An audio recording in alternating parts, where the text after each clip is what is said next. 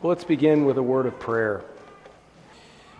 Eternal God, Father, Son, and Holy Spirit, we call upon your name, desiring your blessing upon your word of truth, that we would know it and understand it, that we would be sanctified in it and equipped to keep your commandments and to teach others to observe whatsoever the Lord has taught and commanded us. We thank you that your Holy Spirit is that special anointing that enables us to distinguish truth from error, righteousness from unrighteousness, and that He has inspired for us this lamp for our feet and light for our path. We do recognize your infinite transcendence and that your triunity is something that our minds cannot fully grasp, and yet uh, though the secret things belong to the Lord, those things that are revealed belong to us and to our children forever. So please help us to be able to grasp these things for Jesus' sake. Amen. Well, we continue our Federal Vision lecture series, and in doing so, we continue on to the second part of our lecture on social Trinitarianism as we're considering the federal vision and its unbiblical doctrine of the Trinity. Uh, we're not saying that every federal visionist is some sort of uh, Trinitarian heretic or something like that, but we saw last time that the 2007 Federal Vision Joint Statement affirms that, quote, the triune God is the archetype of all covenantal relations all faithful theology and life is conducted in union with and imitation of the way God eternally is. End quote. We saw that there are shades of social Trinitarianism among the federal visionists, especially Ralph Smith, whose terminology, vocabulary, uh, who, who really whose writings have greatly influenced that federal vision joint statement. We saw Rich Lusk in the Auburn Avenue Theology Colloquium in 2003, directly citing Ralph Smith, arguing that there is this original covenant within the Trinity, not a covenant between the persons of the Trinity by way of an internal work of God, but that the very ontological being of God is a covenant. And we trace that back to social Trinitarianism and especially to Ralph Smith, whose two books on the Trinity were published by Canon Press in Moscow, Idaho, uh, both in 2003. The Eternal Covenant, How the Trinity Reshapes Covenant Theology, and then the second book, Paradox and Truth Rethinking Van Til on the Trinity. And in the outline that we're about to move to here, You'll see a number of citations from the Eternal Covenant and also from numerous explanatory articles written in the aftermath of those two books, in which Ralph Smith is responding to critics and fleshing out the meaning of what he said in those books. Uh, and those other articles are found at his website.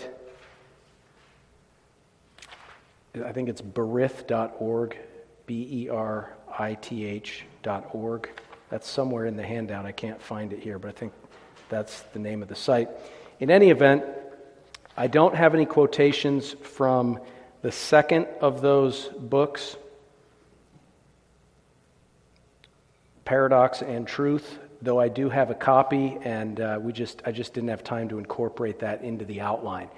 In that book, he does try to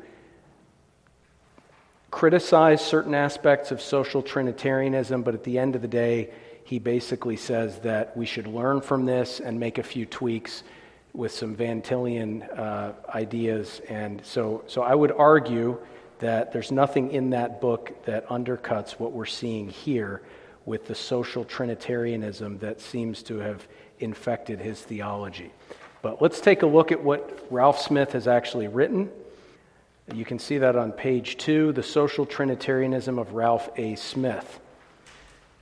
First, Smith downplays the distinction between the ontological and economic trinity in order to introduce a radically different understanding of the former, that is, the ontological trinity.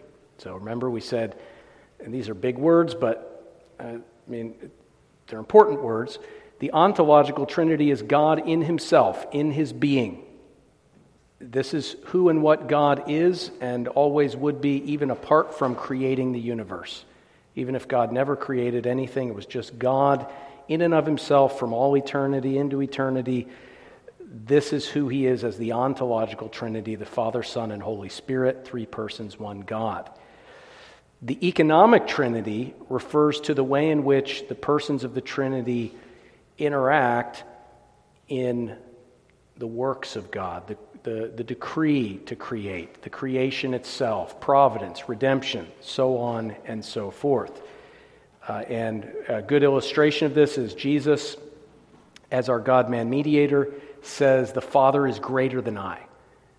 And we would say that that's a reference to the economic trinity, the outworking of God's plan. Jesus becomes man and submits to the Father in subordination, economic subordination. But Jesus, as the eternal Son of God from all eternity, is not subordinate to the Father. So that relationship of subordination is economic, not ontological. There's total equality within the ontological trinity. So that would be one example. This is, in other words, a safeguard against outright heresy. Now, let's look at some of these quotes where he tries to soft pedal or downplay or undermine this distinction, as is typical of social Trinitarians. Quote the, tra- the traditional language for distinguishing God in himself and God as he works in history is ontological trinity and economic trinity. Let me stop there for a moment. Sometimes ontological trinity will be called immanent. That you'll see that as a, as a synonym there. Just be aware of that in some of these other quotes and writings that you may find. Um, but, but he sets that distinction forward, picking up the quote. Obviously, these two must be one. Thus, not only must we say that the ontological and economic trinity are one, we must confess that it is beyond us to entirely distinguish between them.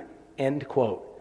Now, from a certain standpoint, that just sounds like he's being humble, and but actually, again, this safeguards us from heresy, and he's soft pedaling it.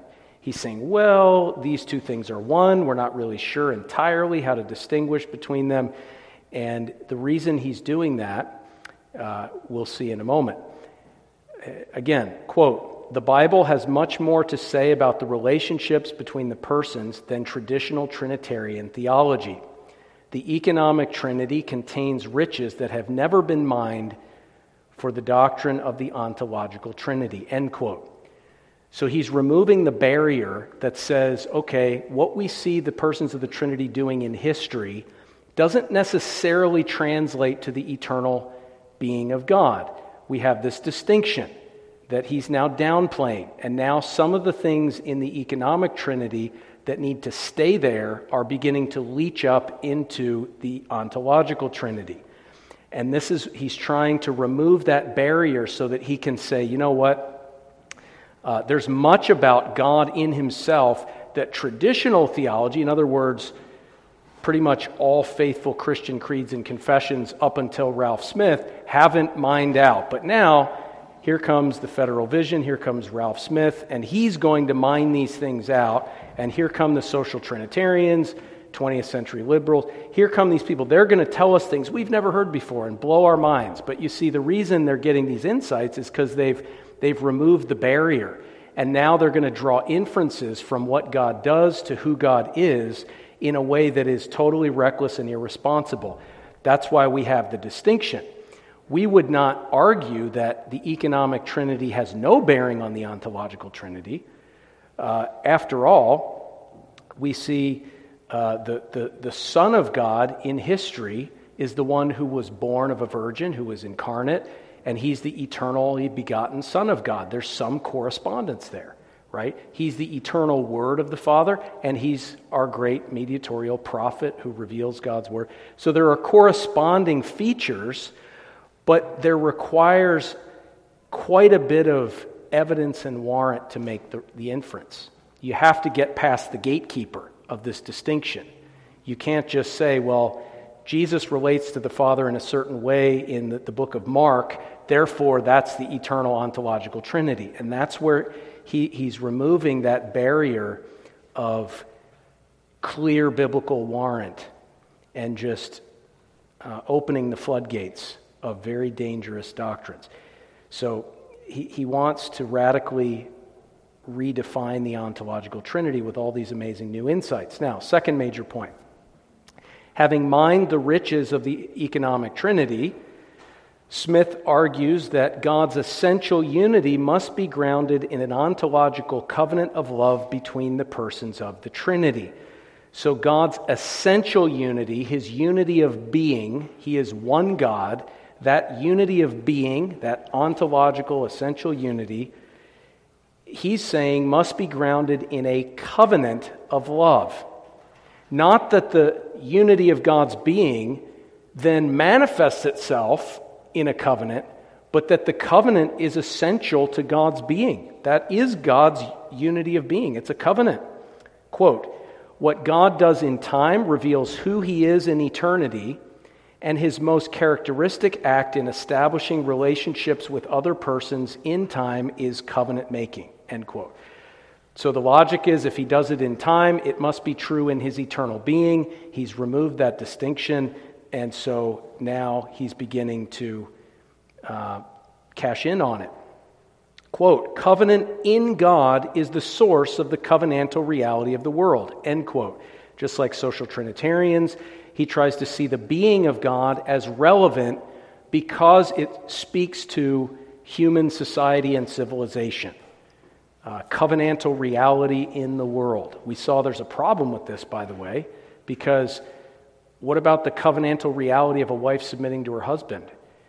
Does that mean that the Son submits to the Father in the ontological Trinity? You see, there is covenantal subordination in this world. Is the eternal being of God the basis for that? If so, how? Without falling into heresy. He doesn't really help us with that. Quote The three persons are perfectly united in the love of the eternal Trinitarian covenant. The life of God is covenantal. God is three persons united in covenantal love. End quote.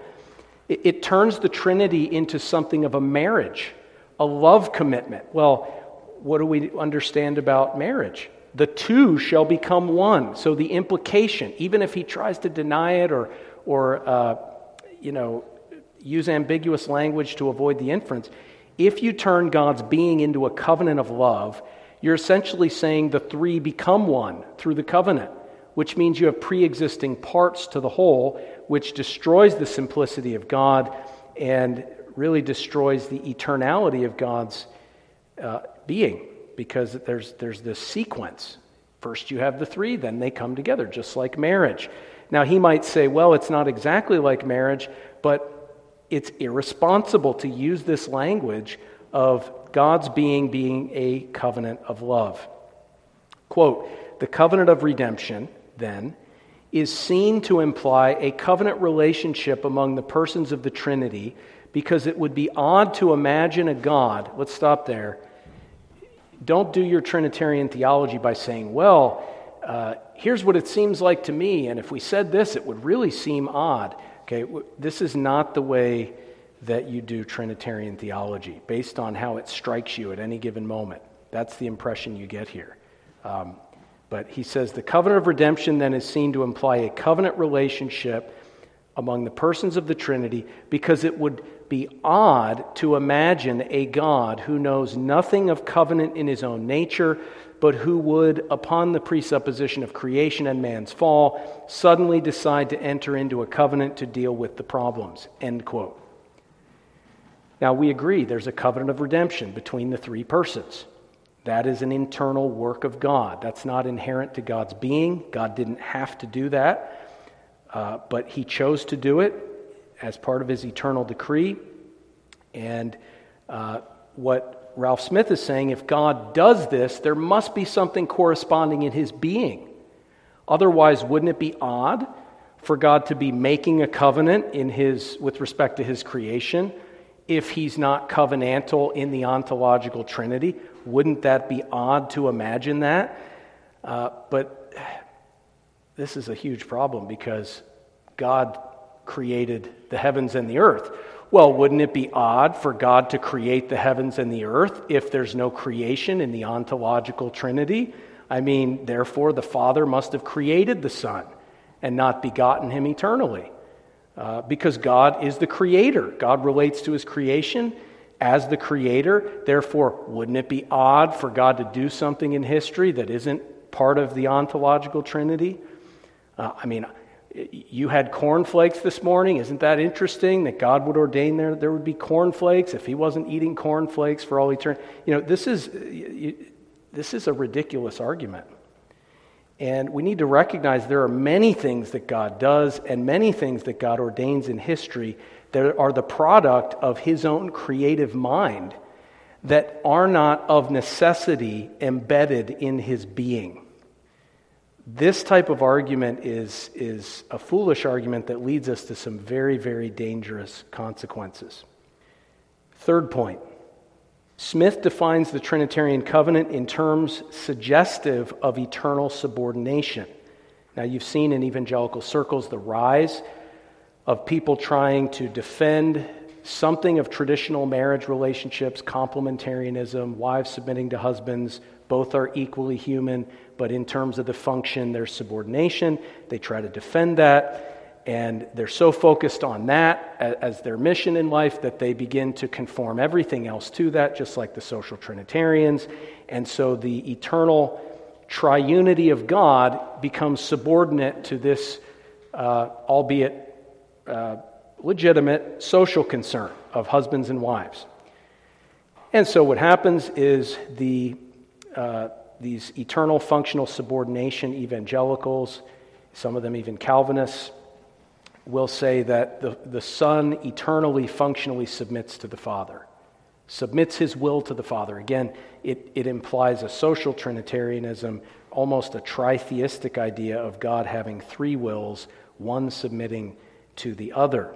And he's going to say some things that seem to play into that. Quote, now, when the Bible speaks of a relationship in which there is a hierarchy, responsibility, commands, and stipulations, and a promised blessing, the Bible calls that relationship a covenant. End quote. So, this is in his book, The Eternal Covenant. He's arguing that God's being is a covenant, and he defines a covenant as hierarchy, responsibility, commands, stipulations, a promised blessing. So, how, how do you get out of eternal subordination if you define subordination as intrinsic to the notion of a covenant and then say God's being is a covenant? Quote, the doctrine of God's attributes, attributes must take into account that the Father loves the Son in a way that is different from the way the Son loves the Father. The Father loves the Son as a Father and so gives the Son commandments and a mission the Son loves the Father as a son, and so delights to do his will and to fulfill the work he has given, he has been given. Faithfulness, righteousness, goodness, and other attributes similarly differ according to the nature of the relationship. End quote. He is not talking about the economic trinity here. He is saying, in the economic trinity of the Son obeying the Father's commandments and doing the work that had been given to him by the Father, in obedience to the Father that we see the eternal ontological being of God, the, the triunity of God, the relationship between the Father and the Son. The eternal love of the Son for the Father, he says, is involved in receiving the Father's commandments and doing them, not as the result of the covenant of redemption, a freely voluntary decision God made to do XYZ in history through the, the God man mediator, but this is the ontological trinity, subordination. Uh, this is a huge problem. It strikes at the heart of the co eternal, co equal, co extensive unity between the Father and the Son and the Holy Spirit. All right, fourthly, Smith defines the Trinitarian covenant in terms suggestive of tritheism and divine composition. In other words, three entities that come together and form the Trinity almost as a sort of coalition. That's the kind of idea here divine composition.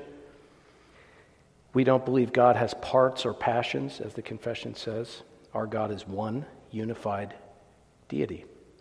But Smith defines the Trinitarian covenant in terms suggestive of tritheism and divine composition, as if God's essential unity were grounded in a mere commitment of love, that's a quote, which, quote, joins the three persons of God in a community of life, end quote, as the, quote, ultimate kingdom, a covenantal society of love, end quote. Tritheistic language, divine composition. Let's hear the quotes. First, quote, a covenant is a commitment of love. Since it creates a relationship fundamentally different from the mutual profit seeking relationship of a contract, it must be established in a different manner, end quote. So here he says that a covenant, remember God's being three persons of the Godhead in their unity of being, that this unity of being is a covenant, which he calls a commitment of love that creates a relationship. So, how is that not tritheism and divine composition? If you have three entities, three persons, and they enter a covenant and create a relationship. This is horrific. Next, quote, God is love because the Father, Son, and Spirit share an everlasting love for one another. Each of the three persons of the Trinity wholly devotes himself to bless and glorify the other. End quote. Now, we might say that God is shown to be love because the Father, Son, and Spirit share an everlasting love for one another. But he doesn't say that. He says, God is love. In other words, he is love. The reason he is love, the reason his character is love, is because the Father, Son, and Spirit share an everlasting love for one another, which seems to make the, the love between the persons of the Trinity determinative of the character of God. Because what causes God to be love? What creates the relationship, creates the character of God? Well, it's these three persons devoting themselves to one another. Uh, you, you, again, it's very similar to marital language uh, because the, the two become one. The two devote themselves to each other, and the result is this unity of marriage. Quote The covenant among the persons of the Trinity is a covenant of love in which each of the persons of the Trinity gives himself wholly to the others, denies himself to bless the others, and humbles himself to glorify the others. End quote. You can see in the footnote there, there are numerous other references to self denial and self sacrifice among the persons of the Trinity. This is tritheism. Why? Well, God is the eternally blessed God. If the being of God is one, then the well being of God is one. So one of the persons of the Trinity cannot sacrifice his own distinct well being for the well being of another person of the Trinity. Because if you have a different well being, to sacrifice, then you have a different being. Right? This is, this is tritheistic. The, the Trinity is one self by nature, with one well being. The Father doesn't sacrifice his own well being for the good of the Son. Uh, he, he, they have the same well being, the same glory, the same unified being, and the same unified well being. So for the Father to be blessed is for the Son to be blessed and for the Holy Spirit to be blessed. They share eternal blessedness within the one divine nature. And uh, th- this is a huge, huge step toward heresy, if not worse. Again, quote, what we see in the covenant is both love and law. James Jordan, see, now we get into trouble. James Jordan's definition of the covenant attempts to do justice to both dimensions. The covenant is a personal structural bond which joins the three persons of God in a community of life and in which man was created to participate. This can be paraphrased in similar terms to stress that the covenant is a bond of love that structures the community life of the three persons of God. This again points to tritheism. You have these three persons, and they enter into this bond of love. They're joined. The covenant joins them together. So it assumes that there's something to be joined together, that there's something, at least even logically, pre existing, logically prior to the being of God. That is, the three persons. And then they become God. They join the Trinity in this community of life, like somebody joins the community center or something like that. Um, of course, those are crass terms, but the fact is, this is very dangerous quasi heretical theology. And uh, it's on the foundation of the faith, the Trinity, the, the definition of who God is. So it's very serious. Uh, we shouldn't be just throwing all these illustrations and analogies and novel vocabulary words into the equation, but that's what he does. The, the covenant is a bond of love that structures the community life of the three persons. That seems to indicate that the three persons are over here, and the covenant is like a, a structural plan to keep them from from losing their structure. I mean, all of this points to, to a, a heretical understanding of God, uh, as if he needed something to structure his life. Uh, you, know, w- w- you know, it's like somebody adopts a diet plan or, or some kind of a schedule in the morning. God, God is everything that God needs.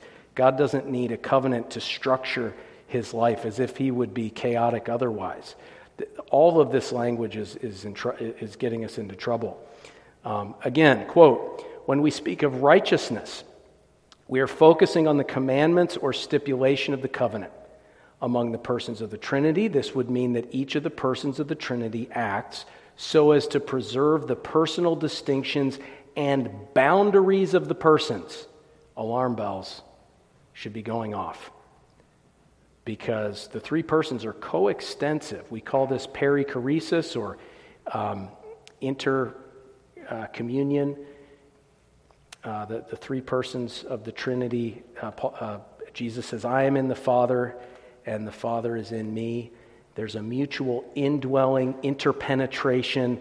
There, it, it's not as though the, the Trinity is a pie and you cut up the boundaries for the different pieces of the pie. Uh, the boundaries of the persons, this is a huge problem. He goes on, none seeks to rob the other of glory or position Love focuses attention on self sacrificially seeking to glorify and bless the other. Love is the fulfilling of the whole covenant, the essence of the law. End quote. So there's a law that governs God. All of this just flies in the face of historic Christian theology proper, and especially Reformed confessional theology proper. Quote God Himself is in the fellowship sorry, God Himself in the fellowship of Trinitarian love is the ultimate kingdom. He goes on, if you look at the underlined words, to call the persons of the Trinity the true covenant. And he calls them a covenantal kingdom of love. He goes on in the next quote the triune God is a society. He goes on, a covenantal society of love. And listen to this. So this is from this final quote, letter H, on number four. This is from the Eternal Covenant, published by Canon Press. And listen to who is cited here in this quotation, which was published in a book uh, from Canon Press. Quote Catherine M. LaCugna, who's a Roman Catholic feminist and social Trinitarian the- theologian uh, who taught at Notre Dame up until uh, her uh, untimely death from cancer. Catherine M. LaCugna is among those who claim that Augustine's doctrine of the Trinity as a theology of substance emphasized the oneness of God to the detriment of God's threeness. So here we have Catherine M. LaCugna, the Roman Catholic feminist, and you know, female theologian, preacher, so on and so forth. And on the other hand, we have Augustine. Who do you think Canon Press and Ralph Smith and all these guys would, whose side are they going to take? Well, apparently we're taking Catherine M. LaCugna's side against Augustine. Interesting. He goes on. The Augustinian and Latin view does not deny that God is a God of communion and fellowship, but speculates on Trinitarian communion as an intra divine occurrence. Fellowship among the persons of the Trinity is the unifying force that holds together the three co equal persons who know and love each other as peers. So LaCugna, taking a social Trinitarian view here over against Augustine, uh, is saying the Trinity is, is really just this, this group of peers. Peers. You see the egalitarianism bleeding through here. LaCugna argues that the Greek and Latin theologies offer two quite different visions of personhood, and that means they also offer different views of the Christian life and Christian society. When we answer the question, Who is God? we have also answered the questions, Who are we and how shall we live? This is what makes the doctrine of the Trinity so important. End quote. And that's Smith at the end when he's, he's taking what LaCugna said, agreeing with it, and saying, this is what makes the doctrine of the Trinity so important. That's Smith saying that. So he's citing LaCugna over against Augustine, and he's, he's critical of Augustine in other portions as well. Uh, but he's, he's holding up this Roman Catholic feminist as the expert. Interesting. Uh, you know, Doug Wilson may put forward a certain face on social media, but uh, the devil's in the details. All right, uh, what we're, going to do is uh, just conclude here with section five.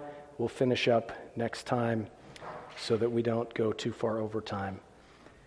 Fifth point Smith asserts that the essential divine attributes of the Father, Son, and Holy Spirit differ according to the nature of the relationship. And I would argue this creates a quadrinity because what you end up having is here's the, here, here's the attribute or the attributes of the divine nature of the one God. And then here we have the attributes distinctly of the Father, distinctly of the Son, and distinctly of the Spirit. You end up having four. And that's a quadrinity of some kind. Listen to what he says. Quote, and we read this one already, but I want to highlight a certain portion. The doctrine of God's attributes must take into account that the Father loves the Son in a way that is different from the way the Son loves the Father.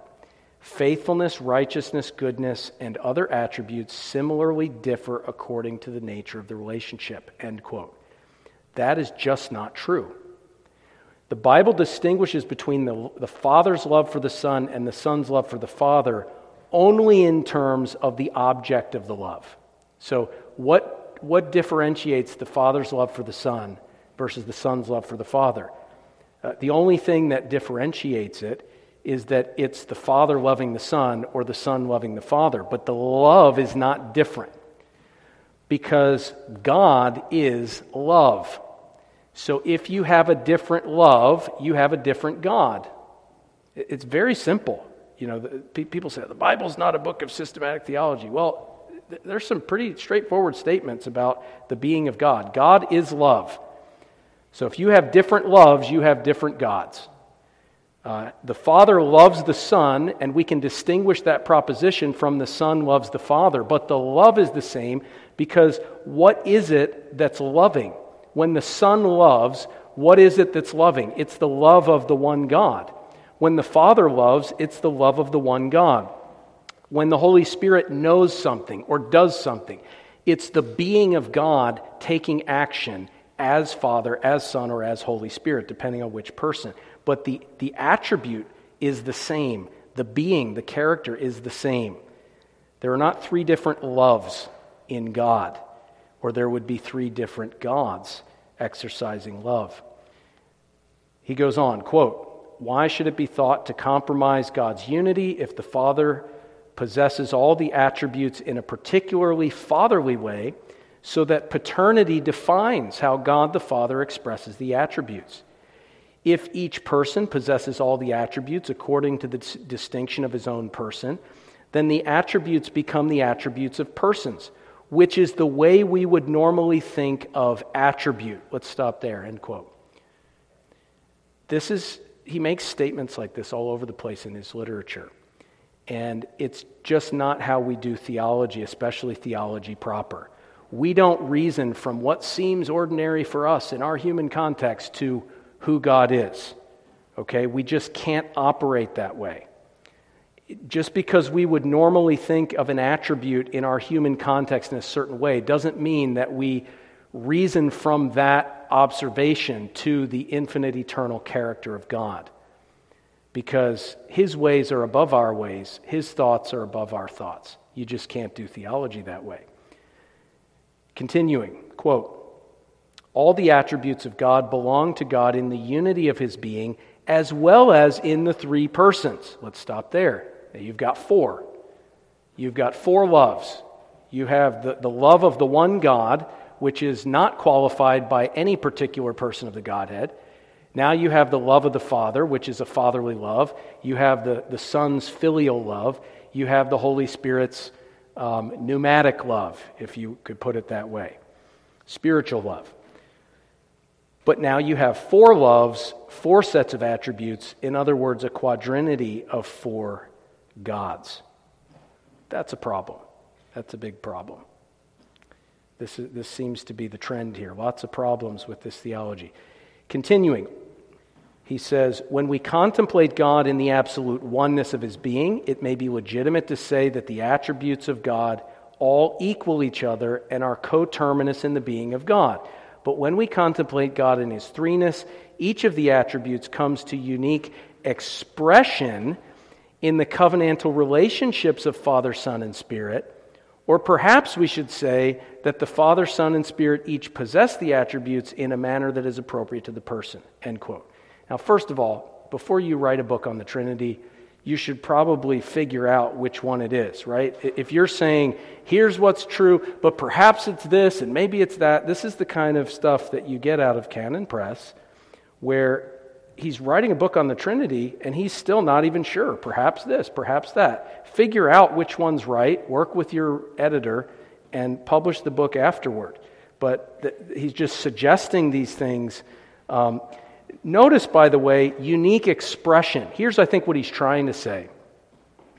We would not deny that the one God who is love manifests that love, expresses that love in diverse ways through the three persons. There's no problem with that.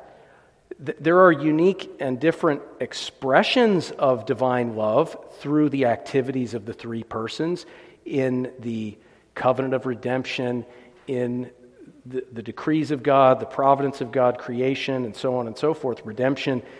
The expressions can be diverse, but the attribute itself cannot be diverse. There's one attribute, there's one being of God, but there are unique expressions of the same attribute according to which person is being highlighted in a particular aspect of biblical revelation.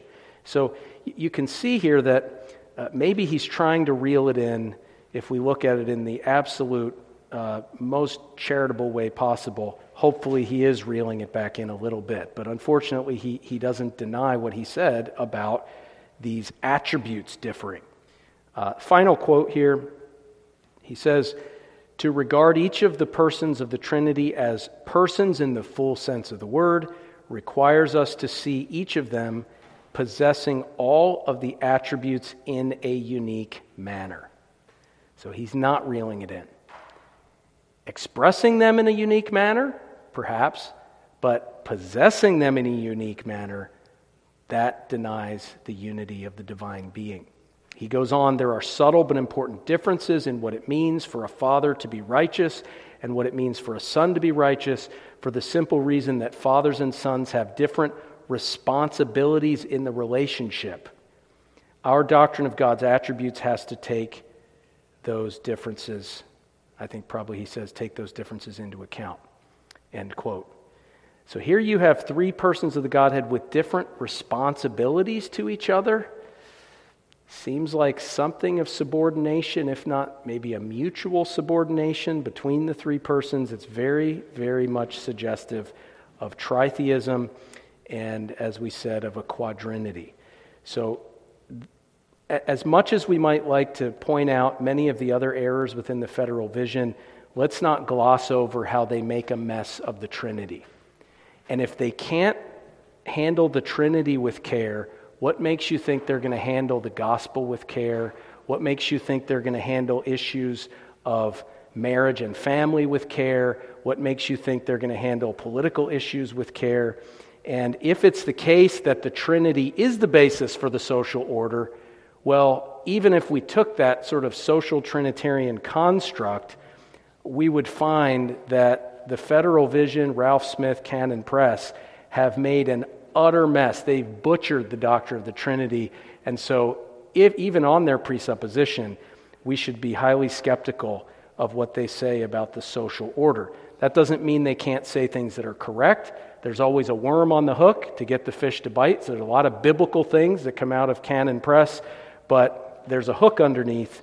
So you need to, you need to be careful. Uh, next time we'll look at the, the remaining sections. Does anybody have any questions on this material for this time?